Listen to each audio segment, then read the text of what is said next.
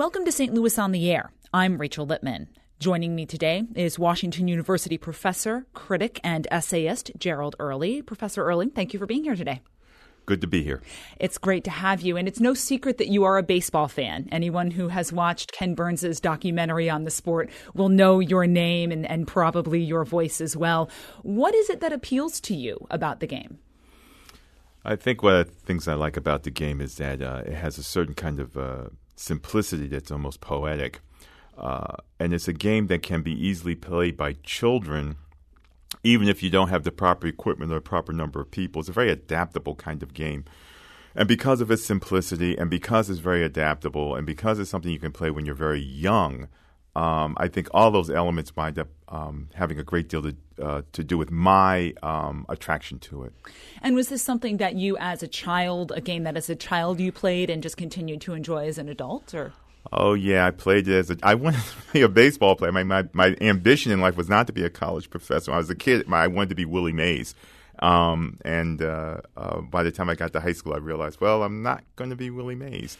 Um, and uh, but yes, the uh, the love of the game uh, uh, from playing and also from going to see games. My friends stayed on with me to adulthood. And I know you that you grew up a Phillies fan. Is that still the, the passion that you hold? If you transitioned at all, being in St. Louis for as long as you have, or? Uh, I didn't go to high school in St. Louis. I think that's supposed to make a difference. But in any case, no, I, I still root for Philadelphia, but uh, except when they play the Cardinals. That is that is fair. That is completely fair. I hear that a lot. One of the critiques that you hear about baseball sometimes these days is that while it can be a simple game, it is also starting to drag. You're getting a lot of statistics involved in there. As a baseball fan, do you share that critique? I have some concerns about it. I mean, in some degree, uh, sabermetrics and the whole movement that was started by Bill James some years ago um, opened up dimensions of the game that um, uh, people hadn't thought about before, and it really gave a whole new sense of understanding a player's performance. Uh, on the other hand, of course, at this point, for many people, it might feel as though people are overthinking the game, and um, and that, along with the whole rise of fantasy baseball, um, might uh, I think, lead people into um, feeling that the game is um, being overanalyzed uh, in some respects. And I think there's a certain amount of truth to that, and I think there's also a certain amount of danger in in over over analyzing the game. And so, for you, how do you kind of uh, keep the attention on the simplicity and the beauty of the game as you're watching it? Well, I just watch guys as they're out there performing in this game at this time and what they're doing. And I look at the game as sort of a story and it's a narrative that's sort of unfolding and you kind of go along with the narrative. I pay attention to the old fashioned statistics too that I grew up with. So batting average and home runs and RBIs and innings pitched and games won still mean something to me, even though to the the newer crowd, all that stuff is oh my god, it's very passe. Right, that's point. very passe stuff. yeah, no, it's it's, it's uh, going to the the ones that anyone can understand. Right. That you don't need a statistics yeah. degree in. Yeah. So back in 2007, which was 60 years after Jackie Robinson broke that color barrier, you wrote in Time that you believe the percentage of black players in the league had dropped because young black men were not playing the sport. Is that still fundamentally in your mind true? Yeah, I think that's fundamentally true. I do think that Major League Baseball has, in, in recent years, tried to make some efforts to uh, reach out to uh, the black community and to getting more black kids, youngsters interested in playing the game. But I think that's fundamentally true. Um, and I think it's because, by and large, African Americans are not fans of the game. Um, they certainly are not fans of the game in the way they are fans of professional and college basketball or professional college football. And um, so I think that's one issue. I think the other issue is the whole little league structure and um, the expense of playing organized uh, baseball on the level of little leaguers. I think that can be off-putting. Um, but I, I, think on the whole that the uh, black community is not generally as engaged in baseball as it is with other sports. And so I still think that statement is true. And so, how much of it does then that become a self fulfilling prophecy in the sense that because they aren't seeing themselves represented on the diamond, uh, young black men decide to play basketball or football or sports where they're more represented? Well, I think part of it is a representation story. Um, of course, there are black men on the diamond. They just don't happen to be black American men. They they are mostly uh, men from uh, the Caribbean and Latin America. Uh, where the game is still very popular in those in those in that part of the world. I do think that part of it is a representation thing. I think part of it is also that for many African Americans, um, the pace of the game and the nature of the game is not as appealing. I think there's certain there's just certain level about the aesthetics of the game which are less appealing than football or than particularly basketball. I think of all major sports for African Americans, basketball is the most appealing aesthetically. And is that just that this, as we talked about a little bit, the speed of the game, the understanding of the game, or is it just that they are more used to a basketball, for example? I think it has to do a lot with the speed of the game. I think it has to do a lot with what you're doing in the game, the kind of the vertical leaps, the kind, just physically what you're doing with your body in the game. I think has the stylistic kind of things that you can do, and I think it's more appealing to many African Americans' imagination about what you can do with your body in sports than something like baseball. Baseball can be beautiful when you see people performing it, but it doesn't have the kind of ballet like um, grace and structure and speed to it that something like basketball has. You mentioned a little bit that there is a representational issue for mm-hmm. black Amer- Americans mm-hmm. in baseball. Right. And I'm wondering for baseball or for any sport or for anything really, how much representation can matter? I think it matters to some degree, and I think it matters to some degree, uh, particularly if you're a minority person and a, a minority person, minority person from a persecuted background. I guess most minority people of whatever sort are for persecuted have histories of persecution. So I think that the idea of seeing people from your group participating in something is is meaningful for minority people, and I do think representation it isn't totally um, explains why people might be attracted to something, but I think it has I think it has some real bearing. And was there something that Major League Baseball began to do in recent years that you think is is sort of a way to to improve that representation to get African American youth more interested in the game? You mentioned I know that they had done that they had put some things into place. Anything you think is working particularly well? Well, I think they've started this. Um, um, I think it's called the RBI League, and it's uh, trying to bring baseball back to the inner city. Is I think what what what that's uh, um, supposed to stand for, and I think that's that's a good idea. It's a good effort. Um, I think it has yielded some fruit in in doing that and uh, trying to bring baseball back. I think the the thing that people need to understand is that baseball is unique among sports for Black Americans in that Black Americans at one time had their own leagues back during the days of segregation, and they had their own leagues and they had their own teams. And so it was it was not only a sport but a business within that community. And so black people had a particular kind of relationship to it. And when that kind of when all that kind of fell apart with the negro leagues and so forth i think it had a certain kind of an effect on um, distancing black people to some extent from the game. Uh, but i do think trying to return trying to re uh, um, reignite interest in the game among African Americans uh, has been an effort um, that I think baseball, Major League Baseball, sincerely tried to to to do. I do think that, that there are a lot of things that kind of work against it, and um, and among other things, I think it's just generally that um, part of it, as I think, is uh, as I said before about the aesthetic aspect of the game.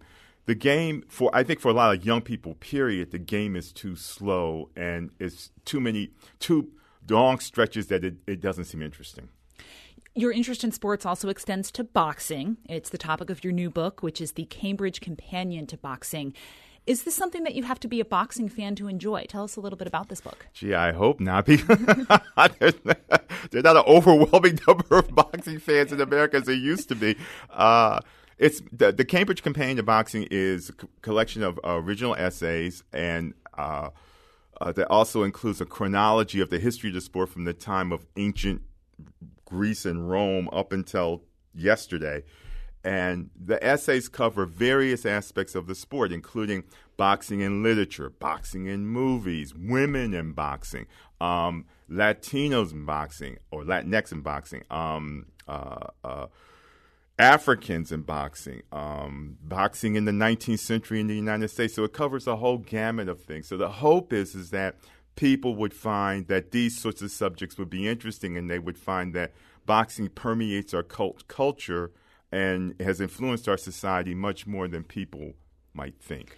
And what led you to turn your critic's eye to write about boxing? What was the appeal of it? Well, I grew up in Philadelphia, and I grew up in a working class neighborhood that uh, there were kids who boxed a lot. In fact, there were a couple of kids in my neighborhood who wound up becoming professional boxers, kids I went to school with. So I was kind of around it. I kind of was in the milieu of boxing. And so that led me to wanting to um, write about it because I saw a lot of boxing and I thought it was interesting. I thought it was an interesting thing for a young working class person to do for a living. And um, I also thought that because of the milieu I came from, I could write about it well. What did you make of President Trump's decision in 2018 to posthumously pardon heavyweight champion Jack Johnson? For those who may not be familiar, he was convicted in 1913 for transporting a white woman across state lines, which was a crime at that time. Uh, yeah, that was an interesting decision. I, I certainly um, would say I, I agree with uh, President Trump's decision to do that um, because the conviction, the person, the prosecution and the conviction w- were racially motivated. So I, I would certainly uh, would agree with um, President uh, Trump doing that. I think people had thought that it might happen under President Obama, and there had been talk that it would. Um, I don't know why it didn't happen, but I'm glad that it did. Did you worry? Maybe worry isn't the right word, but um, were optics a concern with that? That this is something he is doing to enhance a record on civil rights that may in other ways be problematic for the president? You're talking about Trump? Yes, correct. Okay. President Trump. Um, yeah, it could have been some kind of overture of that sort. Um, uh, he has uh, problems that way in um, reaching the Af- African American community. Um, and certainly in some quarters, he would be considered almost kind of radioactive um, in, in that regard because of uh, many people feeling that he's very, um, you know, he's he's sympathetic to alt right type um, um, political concerns. So it may have been something like that. I don't think it would, uh, insofar as his standing goes with African Americans, it would make much difference uh, about doing that. But you know, I'm just glad that he did, whatever the motives are uh, for why he did it. But if he did it for that reason, I don't think it would make much difference. We have to take a break. We're speaking right now with Gerald Early of Washington University. We'll be back in a moment. This is St. Louis on the Air on St. Louis Public Radio, 90.7 KWMU. Welcome back to St. Louis on the Air. I'm Rachel Lippman. Now back to Gerald Early of Washington University. And as I was preparing for this interview, I was struck, as were many of my coworkers, just by the breadth of your interests and expertise. And we were wondering what fuels that curiosity about the world. Well, I think I've always been kind of curious about things, and I think um, I've always kind of wanted to understand how the world works, and I've always wanted to try to understand. Uh, I think to some degree the African Americans' place in the world, which is one reason that's one dimension of, of my writing but I have always wanted to understand um, the United States, and I think I tried to take different kind of avenues or different ways of looking at um, my native land and to try to understand what it is. It's it's um, it's it's a big, complicated animal. And is there a topic that you you know you started researching and then would find another topic and another spin-off? I mean, what are some of the, some of the rabbit holes that you end up kind of finding your way down? What were some of those favorite uh, connections? Well, yeah, I mean, I, I yeah, there was a lot of rabbit holes, believe me. Um, and uh, actually, when I started out in graduate school, I started out um, with my dissertation writing about slavery in American literature, which well, actually that was that rabbit hole that was that led me down the rabbit hole of boxing. Actually, believe it or not. Um, What's the connection there? Well, I found out that there were. Um, sometimes uh, um, slave masters would have um, boxing matches with uh, some of their um, enslaved people on plantations, and this kind of interests me a little bit. And I had always been interested in boxing, but I didn't know that. And I said, "Hmm, that's very interesting. I wonder what that led to." And there were some um, uh, uh, slave people, enslaved people, who wound up becoming noted, bo- went to England and became noted boxers, and that kind of led me into boxing history in a way that I had never thought I would go into boxing history. Um, and uh, there were some rabbit holes were were invented when I did work with Ken Burns And um, when he asked me about being part of baseball, that kind of led me down a um, going into baseball, which led me into wanting in, into interest in sports and movies. This led into um, an interest in film noir. This this this led into a whole bunch of other things because of this going down this rabbit hole with Ken Burns. So a lot of things um, uh, happen as a result of researching one topic and winding up being interested in, and it leads you into doing something else. And with all those rabbit holes that there are to follow, how is it that you choose what you want to critique and reflect on at any given point in time? Well, uh, I think that I decide to do a particular thing because um, I really feel I have something to say about it. There have been many subjects that have interested me and I've read a great deal about, and I'm not written about them because I really don't feel I have anything to say that would be that would add anything. I wouldn't say anything that would be different from what the people have already heard. I've chosen subjects that I felt like, oh, this is really something that I can say something about that I feel would be a kind of contribution to the conversation.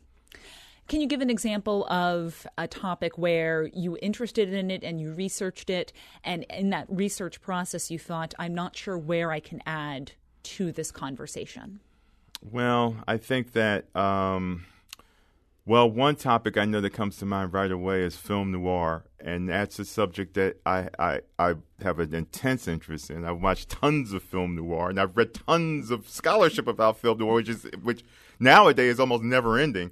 Uh, and um, uh, and then after that, I just felt that I didn't have anything to say that would really be different. Um, uh, that led me, interestingly enough, to to but that led me to something I did write about, which was James Bond films. Um, and I did write an essay a few years a few years ago about James Bond movies. Uh, and I got into James Bond movies as I was doing this film noir stuff, and I just got into those movies, and then I felt that I could write something about the Bond movies that I felt were different than what other people had been writing. Who's your favorite Bond? Uh, I still would say that uh, Sean Connery was probably um, physically and um, insofar as his acting goes, probably was the best of the Bonds. So, among your many roles at Washington University, you are the editor of the Common Reader, which is an essay collection that's been going on for, for five years now. What was the genesis of starting a new collection of essays? Well, starting that journal uh, was uh, basically something that the chancellor, Mark Wrighton, approached me about. And there was a, anonymous donor who was willing to give some money to start this journal, which would be dedicated to the essay. And I thought that was interesting. I was flattered to be asked to be the editor of it. And I had always wanted um, to be an editor of a journal. I think it was, oh, I, as I told my wife, oh, I'd like to be an editor before I die. And um, and uh, so this was a good opportunity for me. Washington University's chancellor thought, oh, this would be um, good for our uh, university to have this journal that's being edited by one of our professors, and that would kind of be one of those things that would help make Washington University a thought leader, as the term goes. And so I thought it would be a lot of fun. Plus, it gave me an opportunity not only to cultivate relationships with writers I already knew, but to meet new writers, and it would give me a chance to read a lot of new stuff. And that's that's fun. I mean, as long as the new stuff is good, it's not so much fun when it isn't good, but when it's good, it's fun. And and how is that experiment? I guess that's now five years old. Going? Are you sensing that more people are getting tuned into essays, reading the essays, talking about them? Yeah, you know, our audience is going up. It's creeping up little by little, and um, you know, first of all, I had to kind of learn how to do a journal, which you'd think because you read them, you would know how to do one, but reading one and doing one is two different things.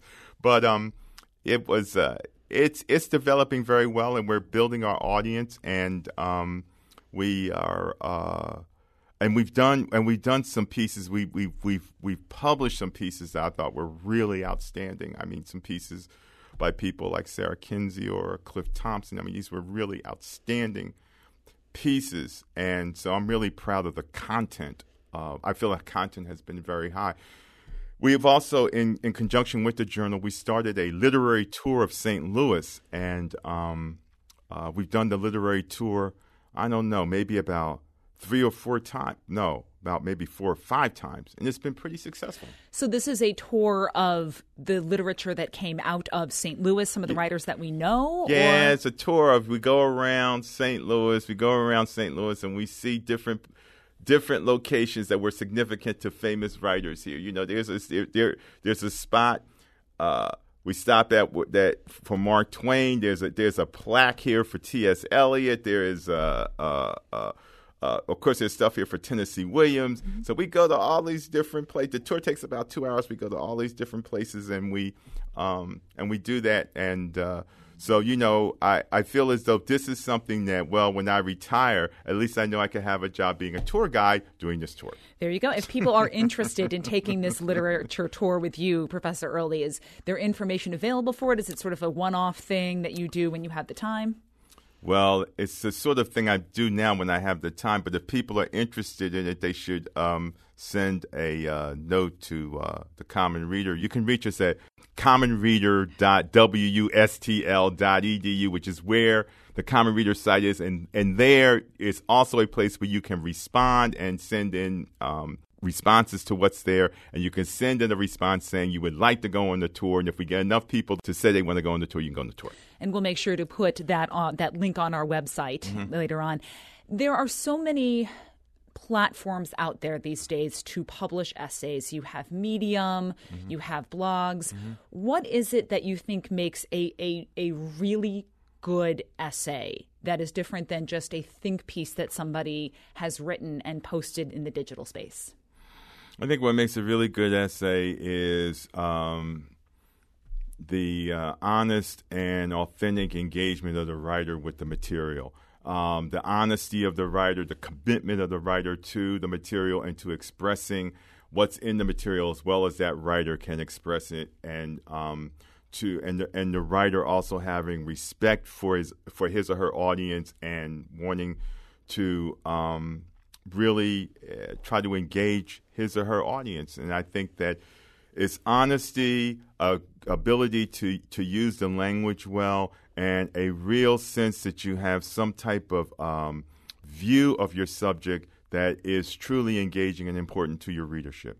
We have just a few minutes here left, Professor Early. You are obviously a professor of liberal arts and humanities. You've made your life in this. And I'm wondering, with all of the emphasis these days on STEM and this and STEM on that, are we losing anything important in in a college education, in education, or just in you know how we engage in the world in general?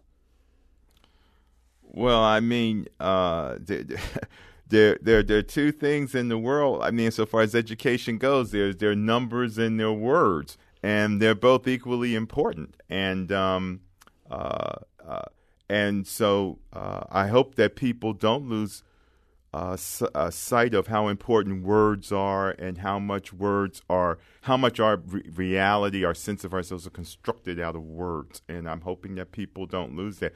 The, the, the numbers don't, the numbers, the statistics, all those sorts of things don't explain all of what human experience is. Human experience still comes down to words. And is there a way that they balance each other out or help kind of bring one into focus for not, for each other in about 30 uh, seconds? Yeah, I, I well, I would suggest that people read a children's book called The Phantom Toll Booth, which is about words and numbers. And uh, I think that that book is excellent insofar as showing the balance between the two. Gerald Early is an essayist, an author, and a critic, as well as a professor at Washington University. Professor Early, thank you very much for joining us. Thank you for having me. This is St. Louis on the Air on St. Louis Public Radio, 90.7 KWMU.